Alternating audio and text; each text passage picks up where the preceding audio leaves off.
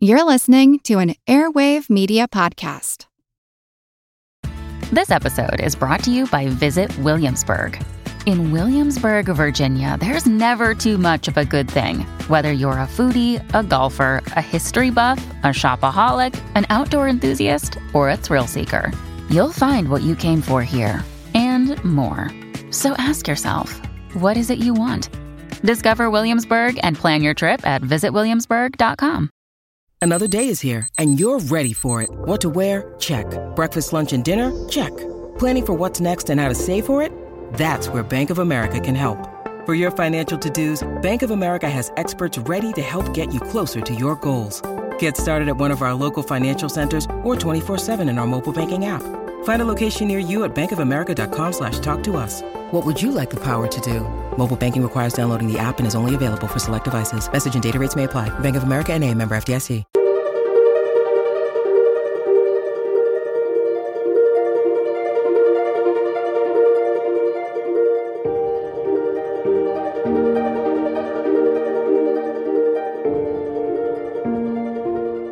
All Creatures Podcast. This is Chris, and today I have Dr. Rebecca Cliff. Hey, Rebecca, how you doing? Hi, I'm great, thank you. How are you? Doing amazing. I have been talking about this interview for a while. I've been leaking it the last few weeks because I'm so excited to have you on. Uh, Dr. Cliff is the founder and executive director for the Sloth Conservation Foundation. And uh, Dr. Cliff, I just Rebecca, just really quick, I just have to tell people why we are such a huge fan of yours before we get going. Angie and I, you know, we started this podcast a few years ago. It's just like we had an idea and, and we've grown and we're doing really well. We have a, a very big circulation around the planet. And when we see somebody like you, and we're going to talk about your conservation foundation, but a few years ago, you're like, you know what? Sloths need help, and I'm going to devote my life to protecting them and learning about them and you started this foundation. I mean, wow, wow. So thank you so much for agreeing to come on. You're welcome. Thank you for having me. No problem. It's just uh, we're we're giddy. We're giddy. So I, I, guess first thing is if you can just kind of tell our, our listeners your background. You know, kind of where you grew up, where you went to school. Um, so I grew up in Manchester in um, the United Kingdom, and I went to university at the University of Manchester. So that's where I started to learn all about sloths for the first time. And did you? So when you went to the university, because you obviously got your PhD, uh, did would you major in like biology or ecology? So I st- I started off with um, my undergraduate undergraduate degree in zoology, um, and that was through Manchester. So that's when I started learning about sloths because I did a twelve month research placement at a sloth sanctuary in Costa Rica. So that's where it sort of the journey began 11 years ago. And then along the way, I started my PhD, which was technically in bioscience. Um, but the title of my thesis was Life in the Slow Lane. So it was very much about sloths and sloth ecology and behavior. Um, and that was through Swansea University in Wales.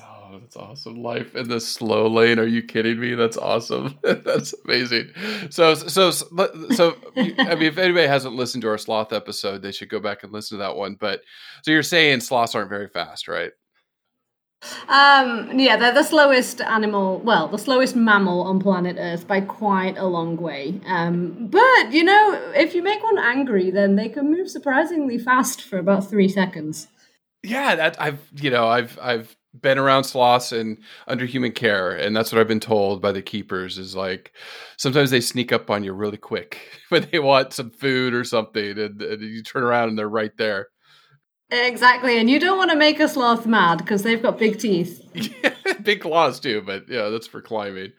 Um so you know doing your undergrad we have a lot of we have a lot of fans that are you know undergraduate students or even high school students wanting to get involved uh, in animal conservation and conservation research.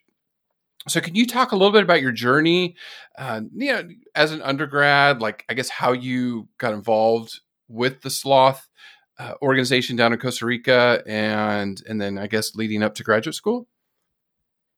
Yeah, so when I was at university um, doing my undergraduate, I was studying zoology, as I mentioned, and I'd always had this interest in like the rainforest and tropical biology. I think a lot of people out there can relate to that. It, especially being from the UK, um, sort of the rainforest was just like my dream to go there. I'd watched all the David Attenborough shows, you know, and um, I had this fascination. And then it was the research placement opportunity when I um, had to go somewhere in the world and spend 12 months just studying something. And um, the reason I ended up with sloths in particular is because I had a supervisor at my university who was friends with a lady in Costa Rica who owned a sloth sanctuary. And this particular lady needed help because she was rescuing sloths, a lot of them. And she didn't know how to successfully get those animals back into the wild because as it turns out, nothing is known about how sloths live in the rainforest. Um, and I thought that was a bit a bit crazy that you've got this mammal which is so unique and so extraordinary, and yet very little is known about them, and they've sort of um, evaded scientists for a very long time. And so I applied for the job because I thought that would be, I mean, a really amazing opportunity. Um, and I was so determined to get the position that I sp- studied day and night. Everything I could find about sloths, I read it.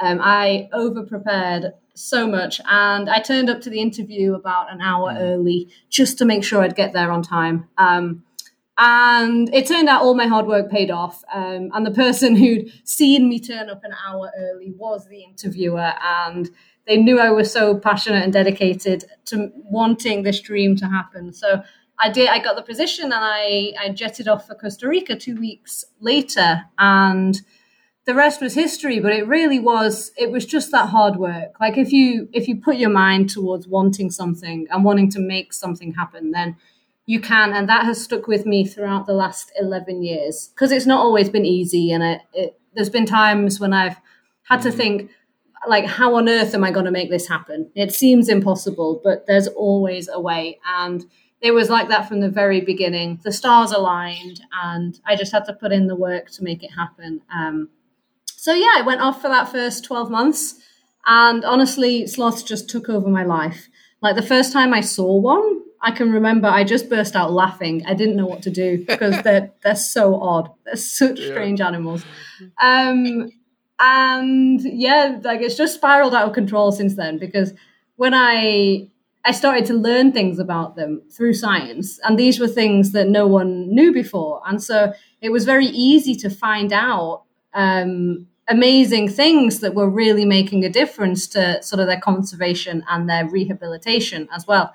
And that was very fulfilling as a young scientist, being able to see that what I was doing was actually making a difference. Um, so I accidentally became an expert in sloths. I had no intention of that, but it, yeah, has has become what it is today. it's life. The, the one thing I've learned is in life, you just let the journey uh, unfold before you, right? Like, I never thought I would be doing podcasting. You know, I always thought I'd be a professor teaching classes all the time, and and life has taken me in in different directions. You know, to to Europe, to New Zealand, around the world. So yeah, so uh, that, that's an awesome story. You know, for for any of our listeners uh, that that want to get involved. You know, we, we hear from them. Now, can I ask you, you know, so you're in Costa Rica now, right? Yes, I'm talking to you from the jungle. Yeah. So I wanted, I wanted our listeners to know that. So you are there where you're doing your research. Um, so can you just talk a little bit about what your PhD was about? You know, what you studied and what you found? Yeah, so when um, I did the PhD, my focus was on wild sloths. I wanted to know what it is that they were doing out there in the jungle. Because the thing with sloths is that they are they're masters of invisibility. They're like just just amazing. When they go up into the tops of trees, you you cannot see them unless they decide to move. Um, they really do just blend in seamlessly with with the rainforest. So historically, scientists have struggled to do observational research on them because you just can't see what's going on. So, this is where people thought that they just slept all day um, and that there was nothing really to know about them. And it turns out that's completely wrong. Um, they don't sleep all day at all. They're just moving so slowly uh, that they've gone unnoticed for hundreds of years. So I wanted to really understand what was happening, and I knew I couldn't just use my eyes to do that. Um, so I worked with a professor from Swansea University who um, creates micro data loggers for animals. And the reason he first invented these was for penguins, because when a penguin goes under the water, you can't see what it's doing. So you need something that's going to record behavior for you. So he invented this thing called a daily diary. Um, and you just attach it to an animal and it records all of their behaviors. And we decided to try and use that same technology on a sloth, um, which was challenging. we thought it would be really yeah. easy because it's a sloth, but as it always turns out, sloths are far more complicated than you think. Um, and so, yeah, I spent six years collecting data for the PhD, um, which is a very long time. That was full time living in the jungle, following sloths around all day, every day, learning as much as I could about them. And the reason it took so long is um, I don't know how much people know about sloths, but it takes one sloth 30 days to digest one leaf. So that really is how slow things happen. And so to properly understand what one individual animal is doing, you have to really follow them for a long time. So I was investing years in individual sloths, trying to properly understand their lives and why they were doing what they were doing. And yeah, so six years of data accumulated in a PhD, which um, we looked at a lot of different things in the end um, to do with their diet and how they get energy from their diet and how that relates to the environment that they're living in. Um, and then how, because they're getting so few calories from this diet, how do they survive um, with such little energy? And how are they not getting eaten by predators? Um, so we looked at all of that stuff, their metabolic rate, all sorts. Um, and yeah, and then we also looked at their behavior and, and how that's impacted by the environments that they're living in. So, um, how much time are they spending climbing and how much time are they asleep? How much time are they interacting with each other? Um, what are their habitat requirements? All of these really fun things. Um, so, it was a lot of stuff. It was a really big thesis in the end.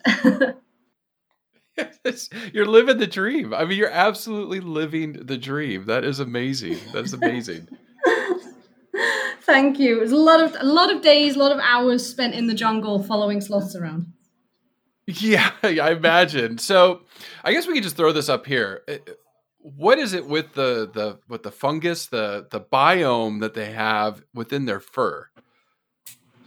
Um, so sloths, yeah, a lot of people think that they move so slowly that they are moldy. That's like a really common myth that I see portrayed everywhere. Um, they're not moldy at all. That just sounds disgusting, doesn't it?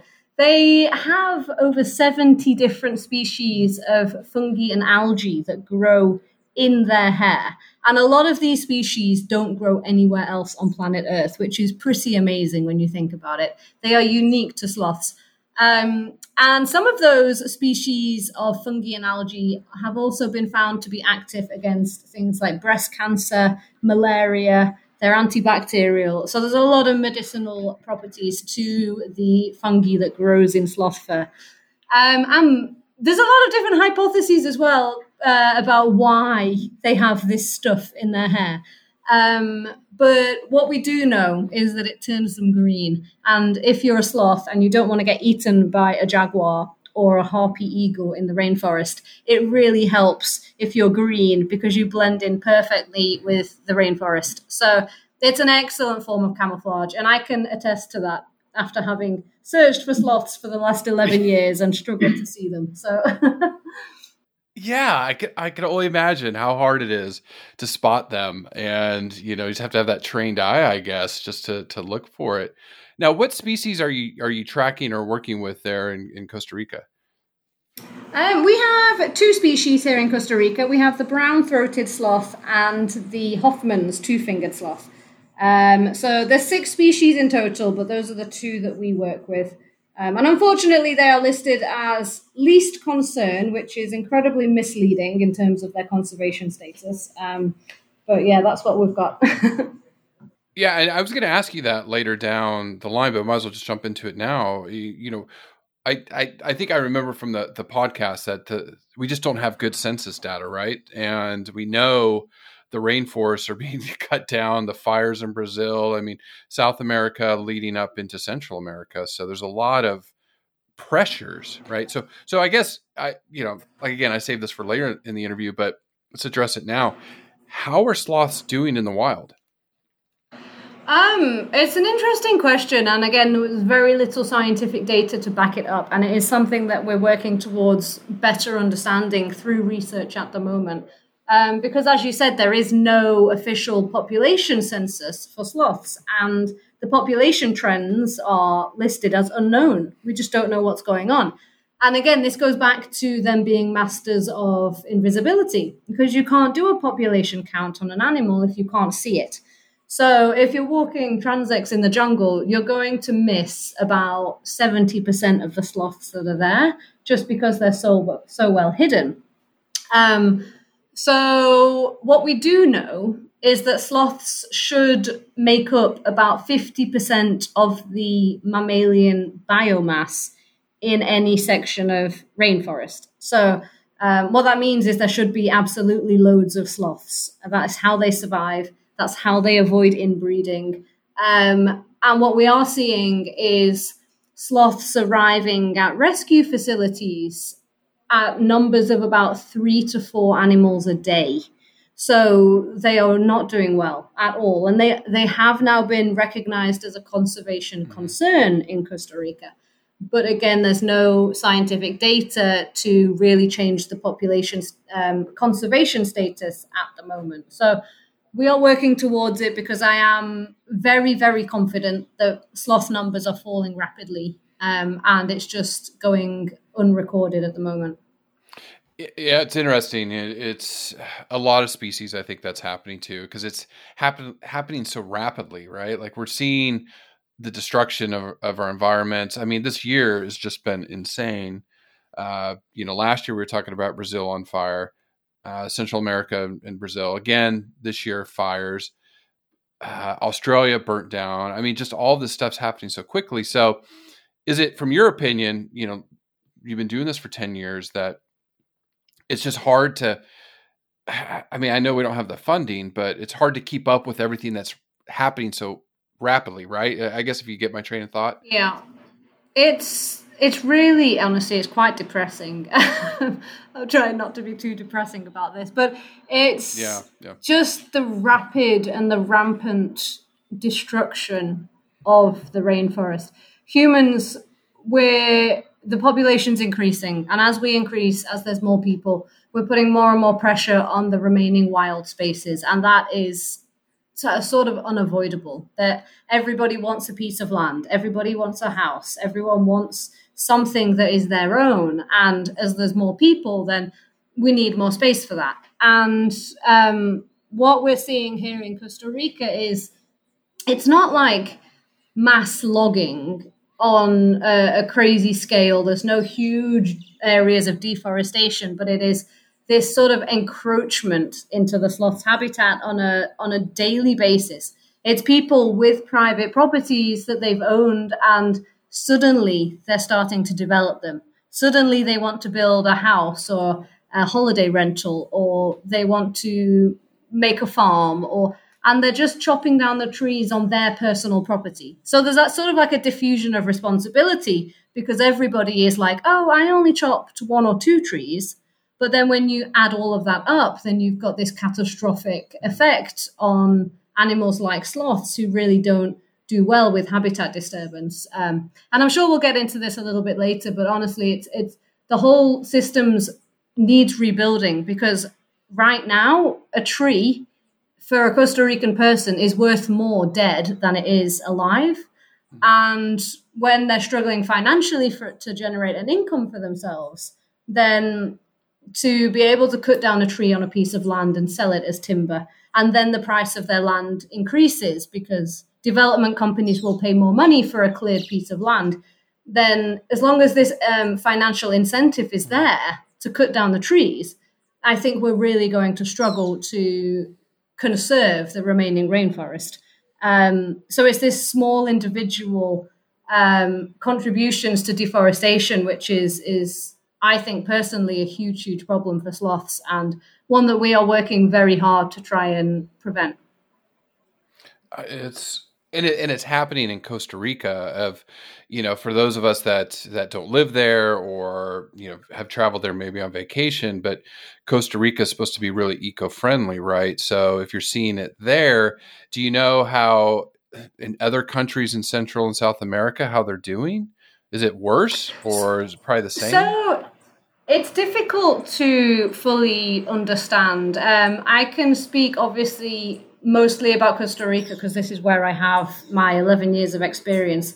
Um, I do know Costa Rica has got this amazing green reputation, and it is well deserved. Um, because what happened is actually in the sort of 1980s, Costa Rica cut down all of its forests. They removed, I think it was up to about 70% of mm-hmm. forest, and it was all converted into pasture. And then they re- realized the horrible mistake they'd made, and the government started to pay farmers to regrow the forest on their lands. So they reversed deforestation, which they were only the one of the only countries in the world who's managed to do that. So they've got this incredible green reputation. But what's happening now is that while forests are being replanted in some areas, the old forests are still being cut down, and that's what we're seeing. Um, and I mean, I sit here in the jungle right now and I can hear in the distance, I can hear chainsaws. Every single day, I wake up to the sounds of chainsaws. We hear trees being felled. And it's really it's really difficult to stay positive about it when those trees are 100 200 years old and we plant trees every single day for sloths but these trees aren't going to grow to that size for a very long time um, so it is about working with communities and with people. You can't work against people and fight it. Um, but in other countries, I know uh, Brazil, for example, does have slightly different issues um, because they do have the fires. We don't have fires here in Costa Rica yet, thankfully. Um, and then countries like Colombia, the, the sloth conservation problems are much more focused around poaching for the pet trade um, which doesn't really happen as much in Costa Rica. So it's different problems in different areas. I, I just uh, you hearing chainsaws each day, knowing trees are being felled. I just I, I can't imagine how frustrating that is. I mean, to me, I get a little bit angry. Like you're fighting to save these animals, and they're just ripping up their habitat. That's just that's horrible. Oh, uh, I know. And the worst thing sorry, is that um, can you just when they when they oh sorry I talked over you. Um, the worst thing is when they do this when when the trees are being cut and the trees are being felled. The howler monkeys are screaming. They start shouting because they can hear the destruction of their habitat. They're responding to the noise of the trees being cut down, and you can hear the animals being afraid of it. They're scared of it, and it's just really heartbreaking. I feel I find myself apologizing to Mother Nature every day. Like, I'm sorry this is still happening. I know, I know, I know. And in the news this year, on top of COVID and everything else, it's just it, it's it's dire. And you know, we always preach this is the the determine. You know, the, this decade will determine what happens the next few hundred years for wildlife and and us as a species. So you know, that's why we're fighting each day and and put you know giving light to heroes like yourself that are fighting for these animals.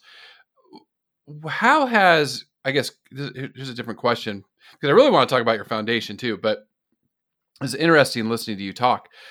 How has covid affected eh, not sloth so much but how about ecotourism in costa rica? Is that having an impact on their economy there? Um, you know i'm just interested um, because i hear parts of africa are really suffering uh, with no tourists. How's it there? It is an unprecedented disaster, actually. Um, Costa Rica gets a huge proportion of its income from tourism.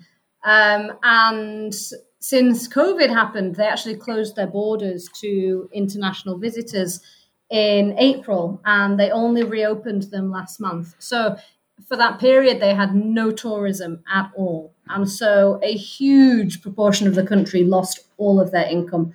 All of the small businesses closed down. People were losing jobs everywhere. Um, and for facilities like rescue centres, this is a huge problem um, in particular because they rely almost 100% on ecotourism to fund the rescue work.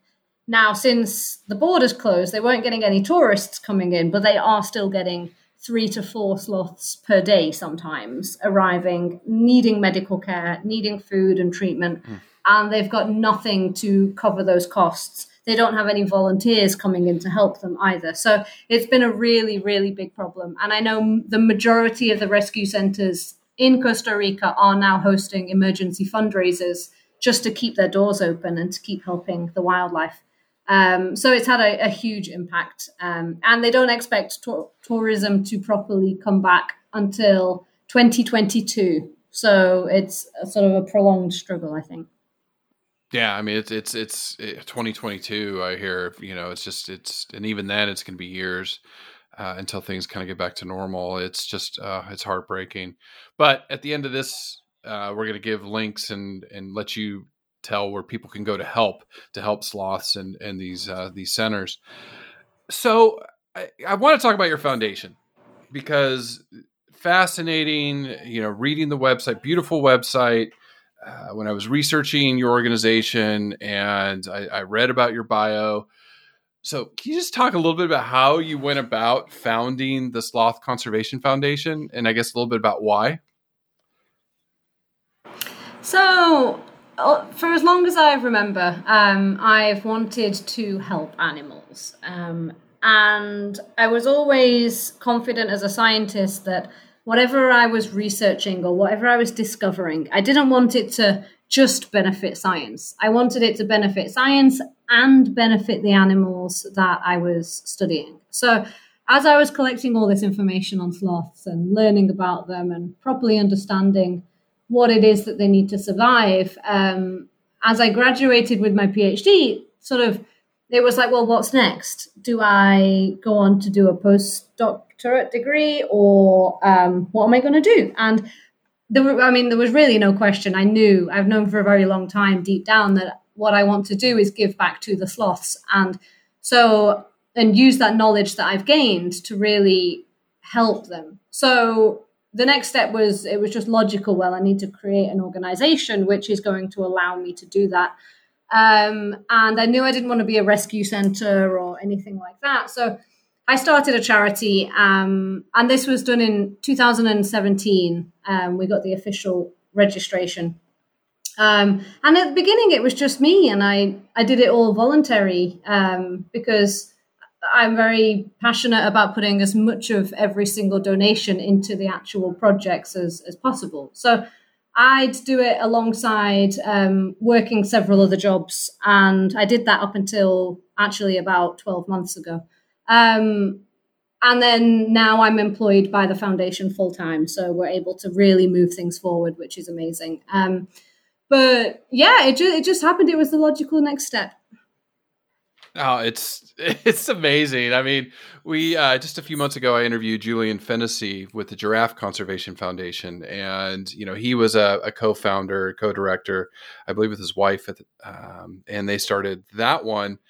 And because there, there's nothing out there, right? There's there's no other organization that's really focused just on sloths. So for you to go and no, say, okay, so there's a need, and I'm going to do it, that is amazing.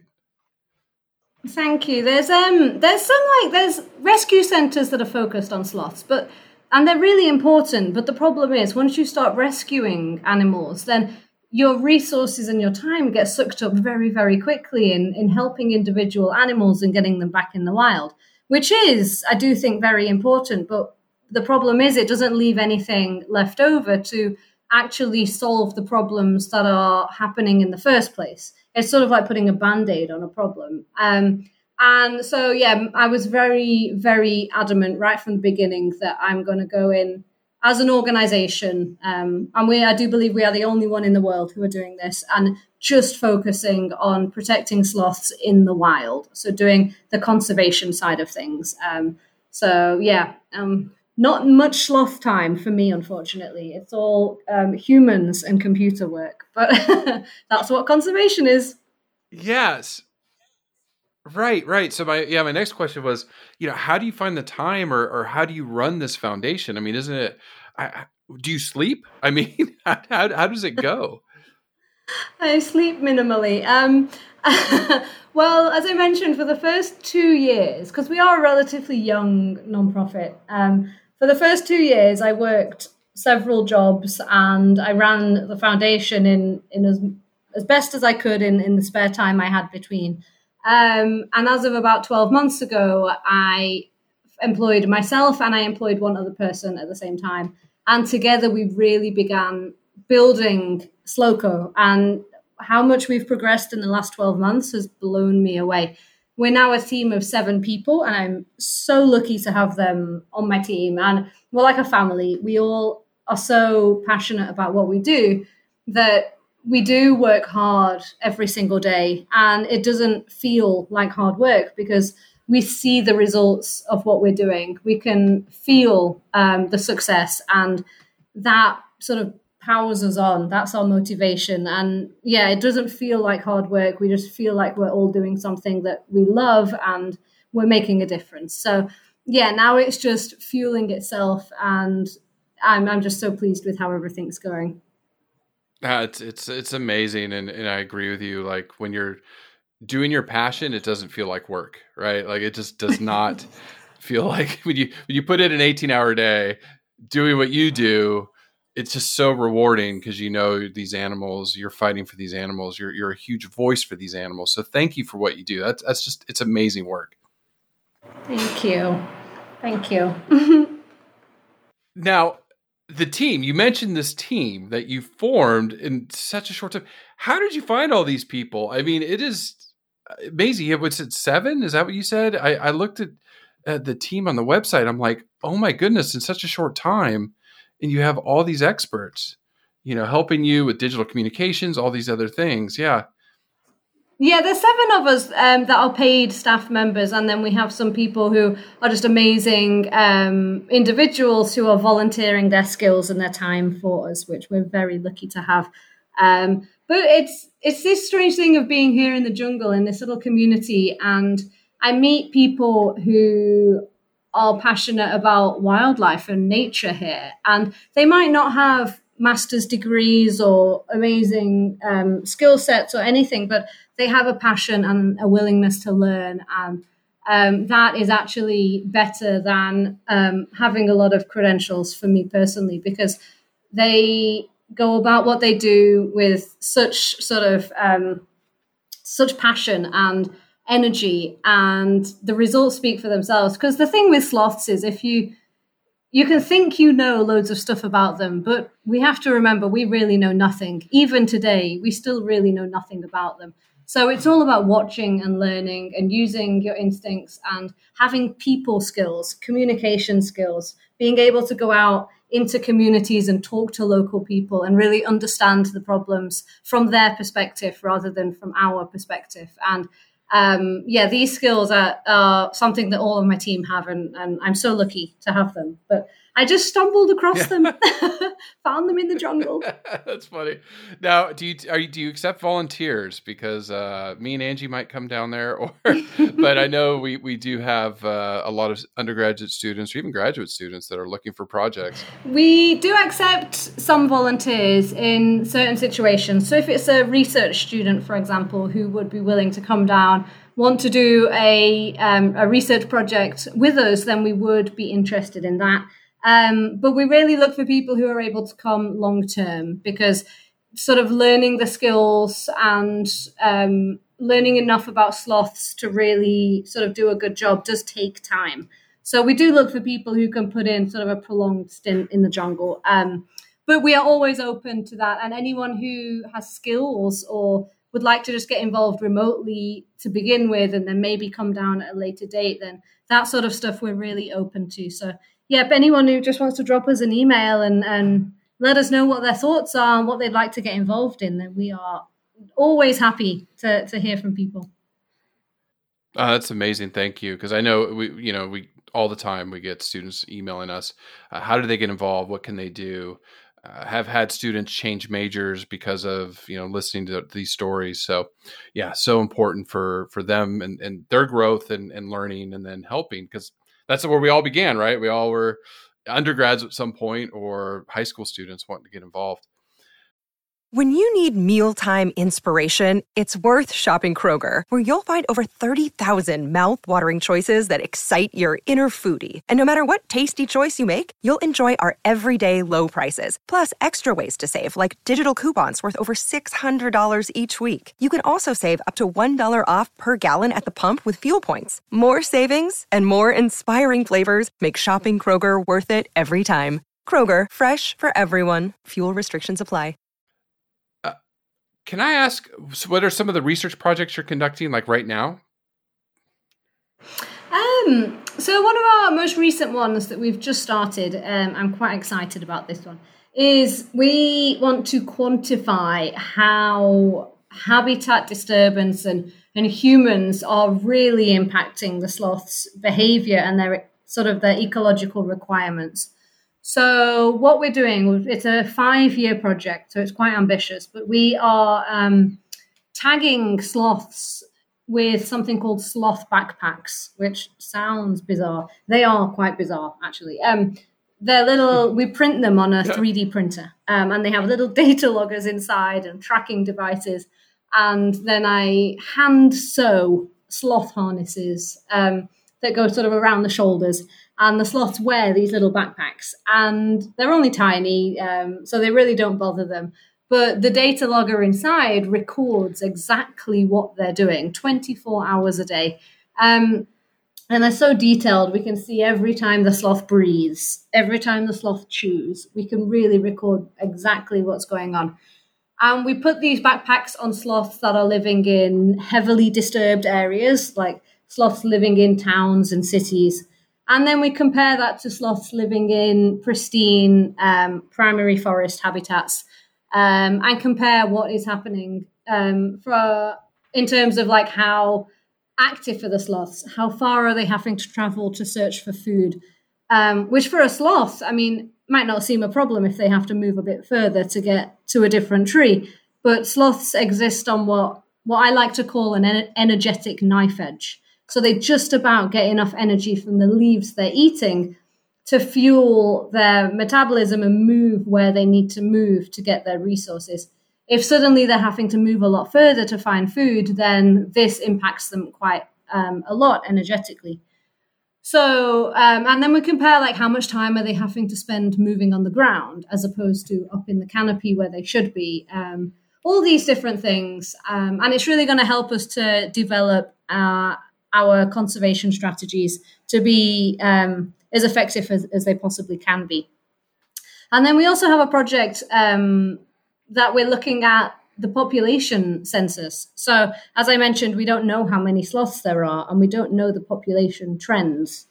Um, and the only way we're ever going to know this is if somebody starts doing population counts on a regular basis. So we are starting that. Um, but as I mentioned, you can't just look for sloths. You have to use something else. And what we've decided to use is a scat detection dog who will walk the, the transects with us and will hopefully be able to find sloth poop for us. Because I don't know, I mean, I'm, I'm sure you know this already, but sloths will only poop on the ground. Um, and so we can yes. utilize that because you can train a dog to tell, um, to distinguish poop from different individual sloths. So he the dog will be able to tell us how many sloths are living in a certain area based on how many different piles piles of sloth poop it, we find. So it's a it's an it's an interesting and a novel way to do a population count on an animal like a sloth, and it's going to be a very very long project, but that's one that we're really excited to get off the ground as well. Oh, that that one, yeah, that one sounds that one sounds fascinating. I um so when we talked about that, maybe you can you can help us out a little bit. So they poop about once a week, and it's about well, I don't remember a third of their body weight or whatever. We were, uh, you know, from what we the research we could find, is it something about having to do with like, you know, hormone signaling? you know they always poop in the same spot. It's kind of a territorial thing. I mean, what, what's the main reason why they they actually descend down, spend all that energy to poop, and then get back up in the trees? I'm so happy you said that um, because there's so many different theories about this. Because they do risk their lives to do this. They climb all the way down, they waste a load of energy, they sit on the ground, really vulnerable, um, for about 10 minutes while they poop, and then they climb back up the tree. Why? They're also wasting energy carrying all that poop around because it, it can weigh up to 30% of their body weight. Um, and so it's got to be a really important reason. And I did come up with the idea about probably about 10 years ago now um, that it's to do with reproduction, that it's got to have something to do with finding a mate. It's pretty much one of the only things an animal will risk its life for, um, like that. So we, yes, I, I did start a project yes. looking into this. Um, and what we found was that when a female sloth is in estrus, which is about once a month, she will come down to the ground every single day and do a little, little poop at the bottom of a tree and go back up again. And she'll stay in that tree for about a week doing that. And the male sloths will come and they'll find where she pooped. They'll poop where she pooped. It's really weird. And then go up into the tree and mate with her. Um, and so just watching this happen and seeing it and seeing the response of sloths to other piles of sloth poop and watching it all unfold, it was clear that there are, there are um, chemical messages being transmitted via the poop. And the fact that the female is doing it every single day when she's sexually receptive um, really told me personally that it is definitely um, to do with pheromones and reproduction and finding a mate. The problem with proving it scientifically is that we need to prove that that sloth is in estrus when she's doing it. And doing that for a sloth is incredibly invasive and not very nice. Um, it involves taking a lot of samples every single day. And it's just something that I'm personally not willing to do just for the sake of of proving that. Um, I'm sure somebody will find a less invasive way to do it one day. Um, but at the moment, I just I'm I'm satisfied with with sort of what I've learned so far, and I'm just going to leave it with that um, until yeah, and a different way to to prove what's happening comes around. Yeah, I mean the, the animal protection and, and safety is like paramount, but fascinating. Thank you. That's what we thought, and I think even in the episode we went back and forth about it. That we because we're both reproductive physiologists, you know, our backgrounds, and so we thought it had to be, it just had to be something with repro. Make animals risk their lives. Like it just made no sense. So, um, next question. What's a typical day for you in the field look like? Like, what do you do and, and, and how does that go about? How do you go about your daily business? Oh, my days are so unpredictable and so varied. Um, I wake up in the morning thinking I'm going to get a good day on the computer. I'll be answering emails and um, sort of handling all the content that we put out. And, and, I end up running around the jungle like a I've had my head cut off chasing sloths. Um, I never know what's going to happen, but I'd say because a lot of my work, while in the past it used to be with sloths, very hands-on, very following them every day, collecting data, learning about them, analyzing that data. And sadly, I don't get to do as much of that anymore. Um, I did really, I, I really enjoyed it, but now I do see that wildlife conservation is actually much less about having time with the animals. It's it's more about community engagement, working with people, and um, raising money. But we've got to raise money where we can't do any of our projects. Mm. So I actually spend the majority of my time um, at my desk. I'm finding ways to fundraise. I'm coordinating collaborations. I'm coordinating staff and projects and um, writing out information that we need. Um, all just sort of admin stuff, doing the accounts for the charity, um, all these things. And so it's not, not very exciting. It's not really what people want to hear. Um, but then with the projects, I do try and get out in the yeah. field at least once a week um, to do the sloth tracking and to keep um, just sort of in touch with that side of our work because that's sort of what all the staff do now and, and what the rest of my team do.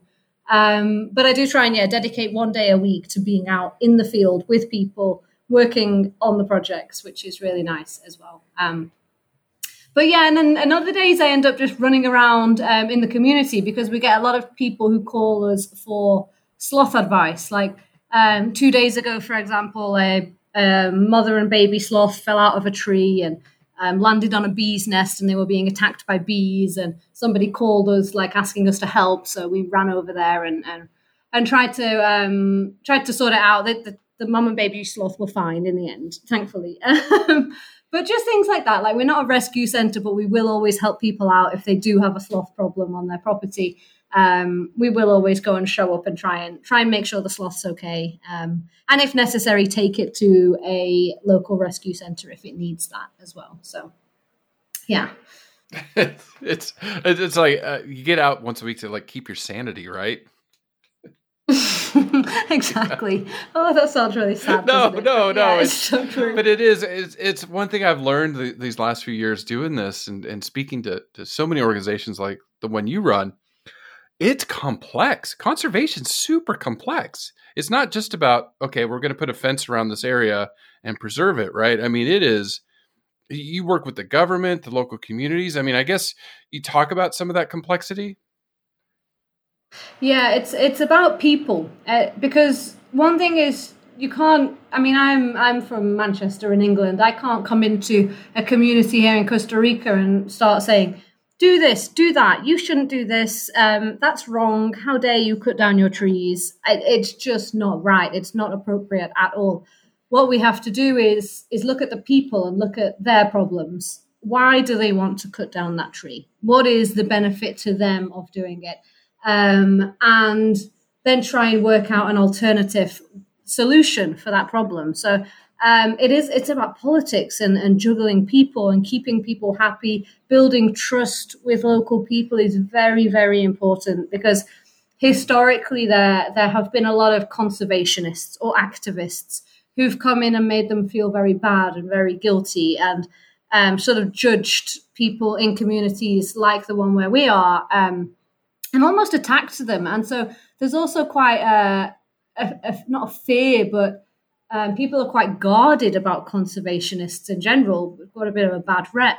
Um, so we do try and build trust and let them know that we're not there to scold them or get them in trouble or anything. We just want to work with them to empower them and help them. Like if if you can help people to generate an alternative income that doesn't involve damaging um, or using utilizing the natural resources in an unsustainable way, then they don't need to cut down the trees or exploit the animals. They don't want to do that anyway. They're doing it out of necessity. Um, so it is very, very complex. It's, it's political. I wish I had a degree in politics. Um, I'm sure it would benefit me greatly.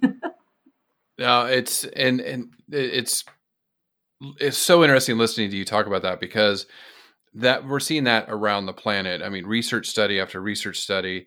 Uh, we just talked about one. I think we when we covered mandrills a few weeks ago, I talked about a study out of Gabon, uh, getting the the locals engaged in conservation, getting their buy-in. Um, Nepal is notorious for this, or not notorious. It's a bad word. They're doing spectacular job getting the locals involved. And that's awesome that, that you're doing that with the sloths there in Costa Rica. Thank you. Yeah, we um we do something called we have the Connected Gardens project and the Sloth Friendly Network, which are probably two of our um, biggest, most successful projects because what these do is we work with people um, in the community who own land. It doesn't matter if they're a huge hotel chain or whether they are just a local guy with his wife and his three kids. It doesn't matter. We'll come in and talk to them. And if they've got a garden or a property, we will ask them if they'd be willing to have some trees planted there. Um, and we can make it fruit trees that they that will provide food for the family, or we can make it trees that are really attractive for wildlife that will bring nature into the garden. Um, and we'll plant those for people for free. And um, we build wildlife bridges on private properties um, because the dream is to, to, to create an environment where humans and sloths can coexist peacefully side by side. That is the only sustainable solution in the future.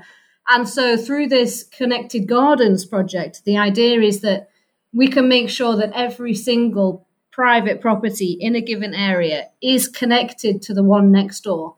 And so, animals like sloths and primates um, can safely navigate through urban areas. They have a connected network that they can move through.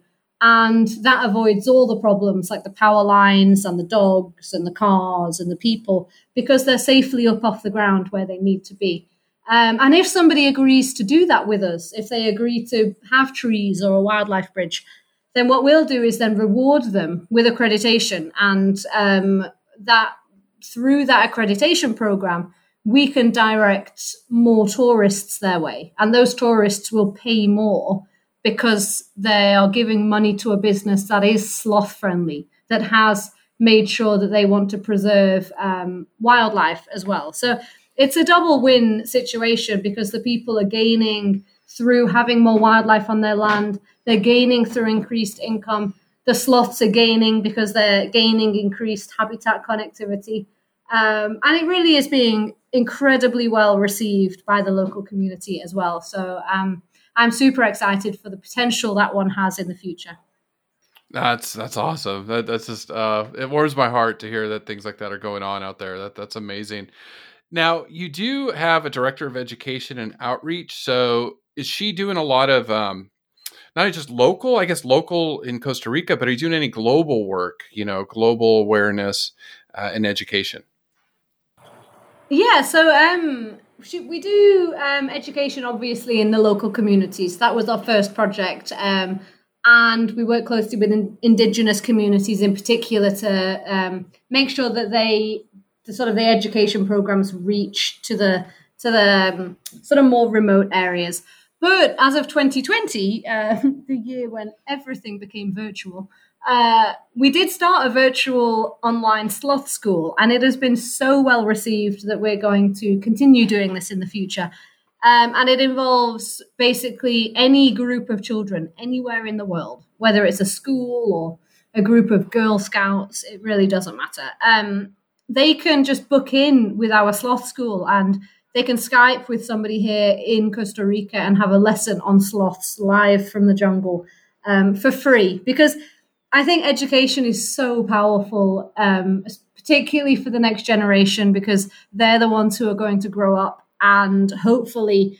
reverse the damage that has been done to the environment. So, yeah, we try and educate as many people around the world as possible. And then this also relates with tourism as well, because we get a lot of tourists coming to countries like Costa Rica um, and wanting to interact inappropriately with animals like sloths. So there's the whole sloth selfie problem, which is honestly the most disgusting thing um, and the way to stop that from happening is to educate people on on the fact that it's not okay to touch or hold a sloth under any circumstance, anywhere, ever.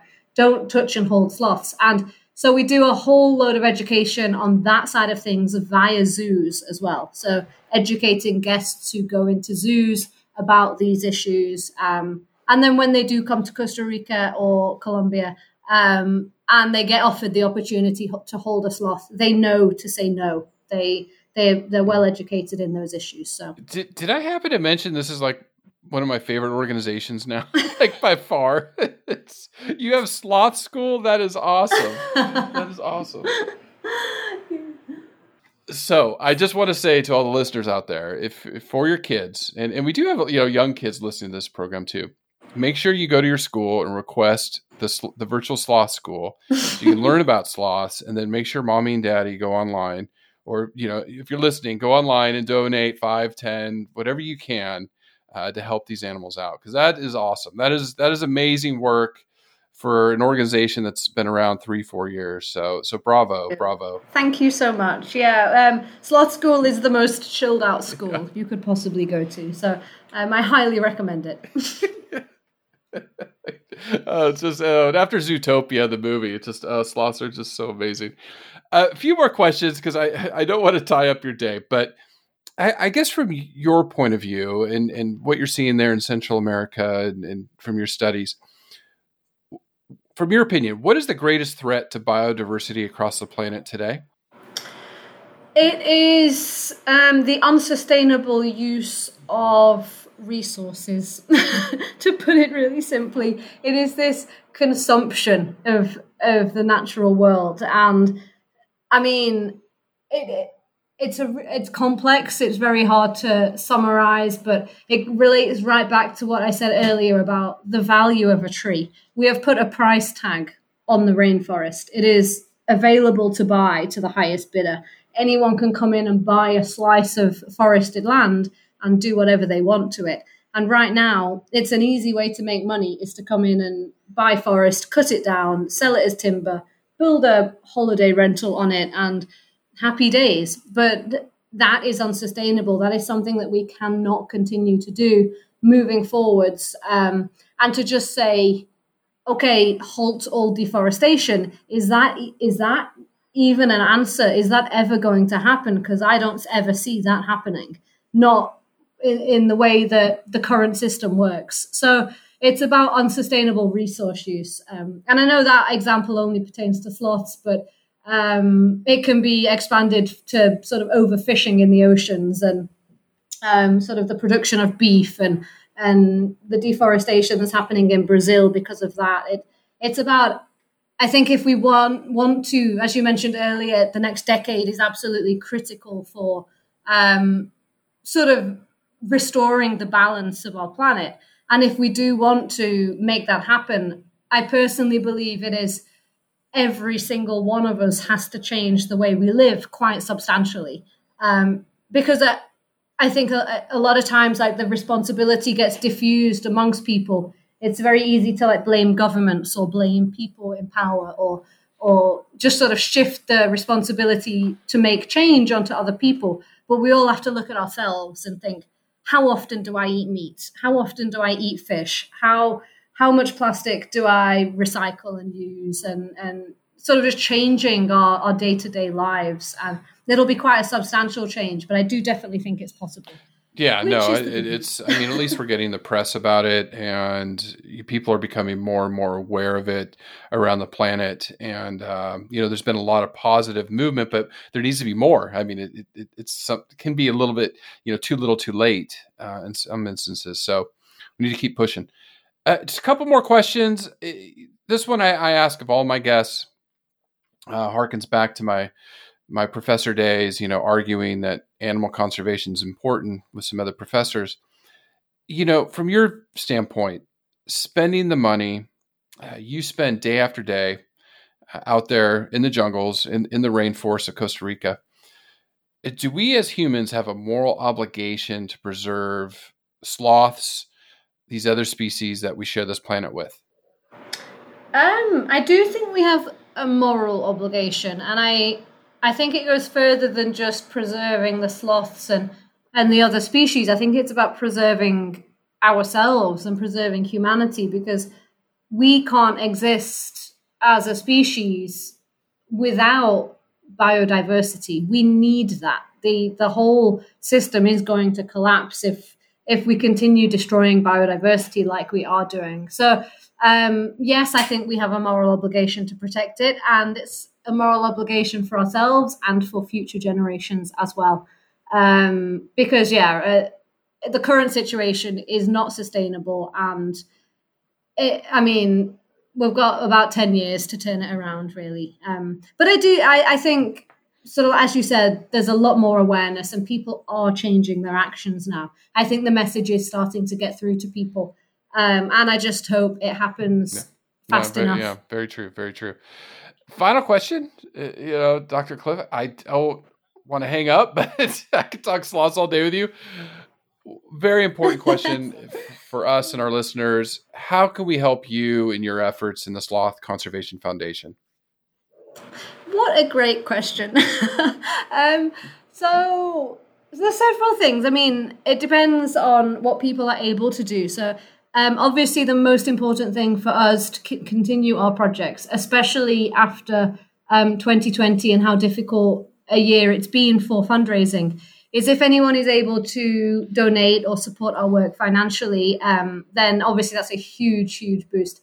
We do offer something on our website which has been really, really popular, um, which is called Sponsor a Sloth Crossing. And what this is is people can come on and just donate enough for to cover the raw materials for a sloth bridge. And what we will do with that is build a bridge in their name, and we will actually install a little um, wooden plaque with their name on it underneath the bridge. And whenever we get any footage from camera traps of animals using that wildlife bridge, they also get sent those updates as well. So it's a great way to get people involved in conservation and actually make a difference um, through your donation as well. So um, if anyone uh, thinks that that would be make a good Christmas present for somebody or anything, then um, all the information's on our website. And yeah, and if the, people want to get involved by volunteering their skills, um, then that's also something that we're really um, we're really open to. We're always looking for additional help. Um, so yeah, loads of stuff available on our website. So. I am I'm going to push sponsor a sloth crossing. That is awesome. And it just made me think of uh, Stephanie Arney, who uh, we've done some work with. She's done sponsor an African penguin nest, and I think it was like 50 or 60 US dollars. And you know, you would sponsor a actual nest that is out on the ground. So I am going to do our part and see if we can. You know, we'll definitely come up with the funds to sponsor a sloth crossing. But for our listeners, please go to their website. It will be in the show yeah, it will be in the show notes. It's slothconservation.com. Very easy uh, website to to go to. It's a beautiful website. There's things you can go on there. There's a carbon calculator. We push that all the time. Uh, um, Rebecca, amazing work. I I'm gonna check in with you again in a year or two and, and see how you're doing. um, or I'm coming down to Costa Rica and see how you're doing. I just in awe of what you've done. Uh, please keep it up. I know from from Angie too. Uh, she was in awe of the work you've done. Uh, thank you so much for what you do, and I know our listeners really appreciate it. And we're going to do what we can to help you guys out and help the sloths. Well, thank you so much. It's been a pleasure talking to you. Um, and yeah, thank you for, for helping to raise awareness and generate support for our project. So um, hopefully, we'll see you in Costa Rica soon.